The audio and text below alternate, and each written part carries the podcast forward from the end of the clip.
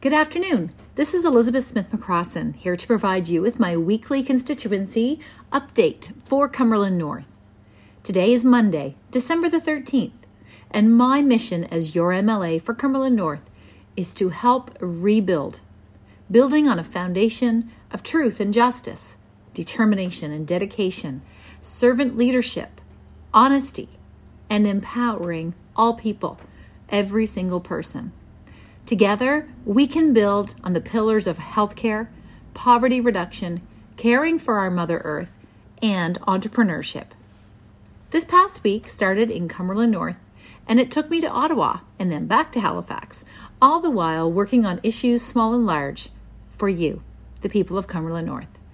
Some, not all, of the issues that were top of mind last week were the lack of registered nurses to our area, lack of psych- psychiatric doctors as well as family physicians, lack of housing available for people, the pandemic and the impacts on local schools, lack of internet access and cell phone c- coverage continues, lack of available speech therapy for children in our schools, long wait times for specialists, and issues around roads, culverts, and other road related problems.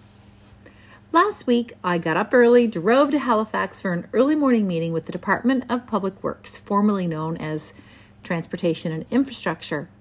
The meeting was to review road needs here in Cumberland North. This is actually an annual meeting that usually takes place in October or November. So, last Monday, I reviewed the list of roads and Christmas wish list for Cumberland North, and we will see what Santa delivers in 2022. On Tuesday morning at 4 a.m., I went to the airport and flew to Montreal, then Ottawa. And on my flight to Montreal, I met a man, great guy from Sydney, Cape Breton. Of course, we found a mutual friend here in Nova Scotia and really all of Canada. We're all so connected, often closer than we realize. I met a man named Dana Murrin. He owns a company in Sydney and does work for a company out of New Glasgow called Aqua Productions. The company is owned by Phil Nickerson, and they build holding tanks for lobsters all around the world.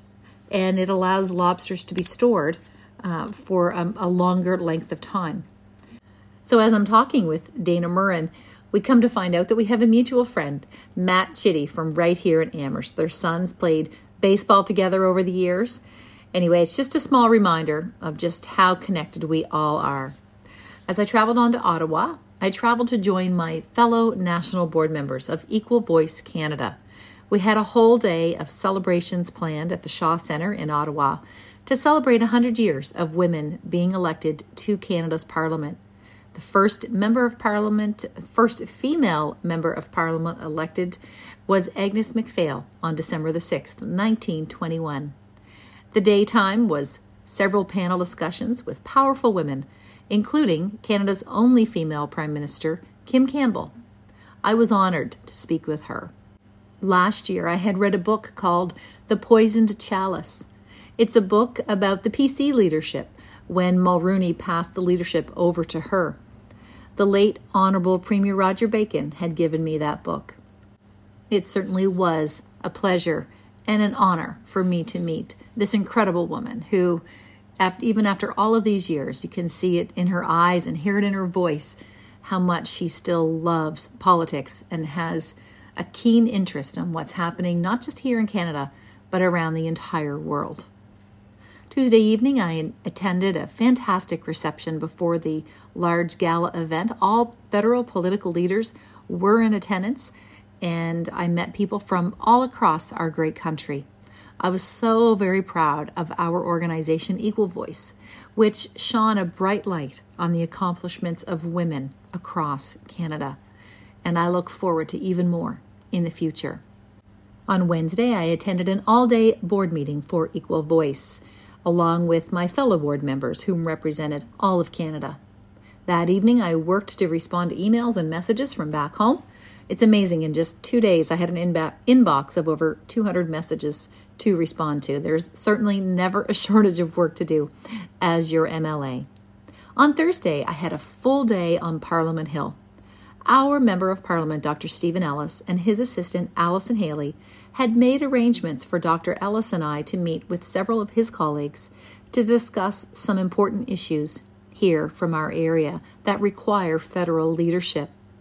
Before the meetings, I had a visit with Member of Parliament Rick Perkins from the South Shore of Nova Scotia. He's a, a good political friend um, whom I've known for several years.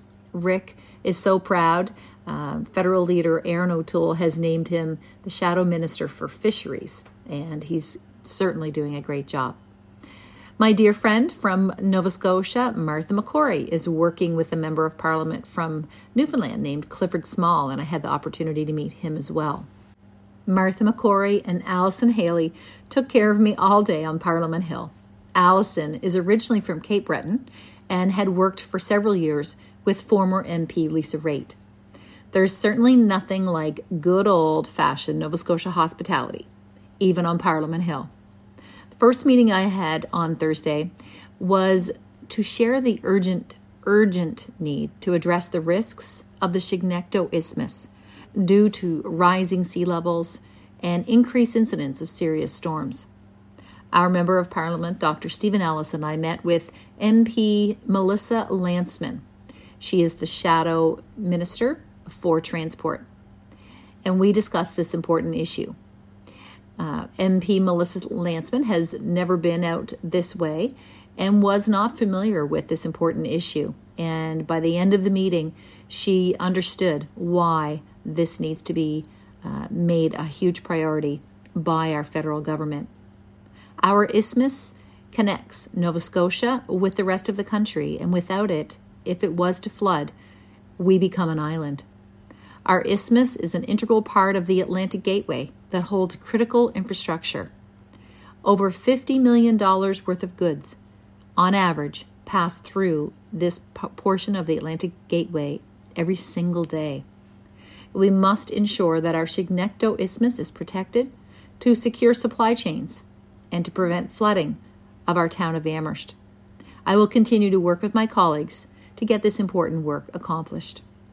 Our second meeting that our MP, Dr. Stephen Ellis, had arranged was with the meeting of the Shadow Minister for Veterans Affairs, Frank Caputo. I shared with MP Caputo the need to better support our veterans. Since being MLA for Cumberland North, I've come to see firsthand the suffering of many of our veterans.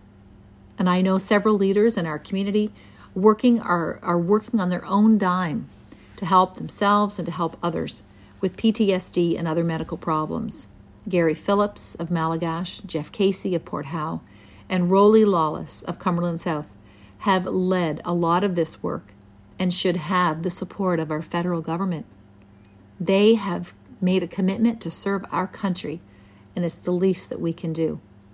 Mr. Caputo made a commitment to work on this and is also going to make an effort to travel to our area and meet these fine men in 2022. The third meeting our MP, Dr. Stephen Ellis arranged, was with Member of Parliament Kerry-Lynne Findlay. She is the Shadow Minister for National Defence. I shared with her all the reasons why the Colonel James Layton Ralston Armory should continue to be part of the military and train reservists. She spoke of the need for the government, the federal government, to be nation builders, and I agree with her wholeheartedly. And I shared with her why I believe Cumberland North should continue to be a part of that nation building, as we have since 1915 when our armories was built. The fact is, we share an incredible military history here in Cumberland North. We have trained men who have gone overseas and many who have never come home to their families who gave the ultimate sacrifice. The Department of National Defense have stopped using our armories for the Nova Scotia Highlanders since 2015 and have declared the building surplus in 2016. The federal government have made a commitment to do the needed repairs on the building. That is an accomplishment, yes. But they are still planning to divest the building. And I disagree with this decision. I believe, and many believe, that our armories here in Amherst and Cumberland North should continue to be part of the military training for our great country. It was encouraging to meet with MP Kerry-Lynne Findlay, as I could see from our meeting that she shares in the love of our military and understands the incredible importance of Canada having a strong military force to protect our country. And I want Cumberland North to continue to be a part of that into the future. On Friday, I worked on local constituency work while traveling home to Nova Scotia. This week, we have two meetings planned on improving access to housing in our area. This has quickly become one of the main issues facing many people. Every single day, I have people contacting the MLA office asking for help to find shelter and to find a place to live. On Tuesday, this Tuesday, I have planned a meeting between local developers and our two mayors, Murray Scott and David Kogon, their respective CAOs, and representatives from the provincial department responsible for housing here in Nova Scotia. This meeting will provide an opportunity for developers to share how government can better support them, basically, get out of the way and remove the barriers so that they can get our housing supply increased and quickly. On Thursday, I'm hosting a meeting on housing with interested persons, and together we will take next steps here locally to increase housing supply. Last week, when I was in Ottawa, I heard a lot about housing there. This is a national problem. It is not unique to us here in Cumberland North. We are not used to this problem, though, in Cumberland. I have people here who are homeless right in our own town and in our own county of Cumberland. And I will do everything I can as your MLA to work with developers, to work with our municipal, provincial, and federal partners to work on solutions. The fact is, we need all of us to work on solutions. We will need every home to be used that's available for housing. If there's any current homes in our communities that are vacant or apartments that are vacant, we must find ways to make them available for people that need shelter. Winter is here, and we cannot leave our fellow human beings out in the cold. And if we do, it's a reflection on us, not them. On Friday night, uh, my husband and I were in in Halifax. And yes, we often see it as a, a city problem, the issue of homelessness. And certainly per capita, there is more homeless people in the city than there are right here in Cumberland. But I experienced uh, a very, very challenging moment where a young woman came up to me on the street in Halifax crying because she had no place to go. I called the shelters in Halifax and they told me that they were full they told me that they were full. So here's a woman who wants shelter. She wants to have a safe place to sleep and had nowhere to go. Now we talked, and she did assure me that she could sleep on her friend's couch. But that is not a solution. That is not a long term solution. And I will tell you, last month I had the very same experience right here in our own town. It took me 48 to 72 hours to find the help that the woman here needed. There is a need, an urgent need, to ensure that every person has a roof over their head, especially during these winter conditions. So please, if you know of any apartments, of any homes where people could board, where people could uh, find a, a warm place to sleep at night, please reach out to my office or reach out to Allison Lair at the YMCA. Uh, she and her staff are are responsible to help um, find more housing, uh, specifically for those in a homeless situation here in our community. And together, we can uh, ensure that all people are taken care of. On to the pandemic. It certainly continues and continues to dominate the world news. Here in Nova Scotia, we are seeing positive cases rise as people are inside more and gatherings have increased since most people in our province do have two doses of vaccine. There is a new variant, most of you have likely heard, named Omicron, and we are waiting to learn more from scientists to see if this if our current vaccines will provide protection from this new mutated virus. The World Health Organization is recommending vaccination and testing. Vaccines provide protection against viruses, and testing provides information of positive cases so that people who are carrying the virus can make informed decisions to isolate and stop the transmission of the virus. These are difficult times. There are people who have various opinions on this pandemic, and I have seen firsthand, we all have here in Cumberland, the firsthand the impacts of poor decisions as well as good decisions. Some decisions are based on science, some decisions are based on politics. Let's continue to do the best we can to work together, to be respectful of one another, and to listen to each other's concerns. Let's make every effort to take care of one another through this pandemic. I believe it is a time for us to be very outward focused because as we vaccinate our people here in Nova Scotia with third doses, many people in countries throughout the world are still waiting for their first dose. So these are challenging times and will continue to be likely for many months to come. If you're looking for information, anything related to COVID, you can visit the Nova Scotia website, novascotia.ca coronavirus. If you're looking for help booking a vaccination, please call my office and my staff will be happy to assist you. 902 661 2288. Up until now, rapid tests have only been readily available in Halifax Regional Municipality. I was pleased to see this weekend the government here in Nova Scotia made a decision to finally make rapid tests more available to all Nova Scotians, including us here in rural Nova Scotia. So, as of today, rapid tests will now be available at all libraries across the province starting today, Monday the 13th. Now, I did have my assistant call and he said our library here in Amherst is closed today, but is scheduled to reopen tomorrow, Tuesday, the 14th. I would like to send birthday and anniversary greetings to anyone celebrating a birthday this week. Including today, Evange Landry and Jennifer Brennan are celebrating. On Tuesday, Robin Long and Holly McDonald. On Wednesday, Mr. Darren Boutilier, Lester McMaster, and my dear nephew, Nick Gould. Now, Nick now lives in Eastern Passage. He is actually working with the military down in that area of the province and sending birthday wishes to my to my nephew. On Thursday, Jonathan Mundell of Pugwash is celebrating, and Marlon Chase. On Friday, Angela Wilkins, a beautiful registered nurse here in our area, and Don Carson.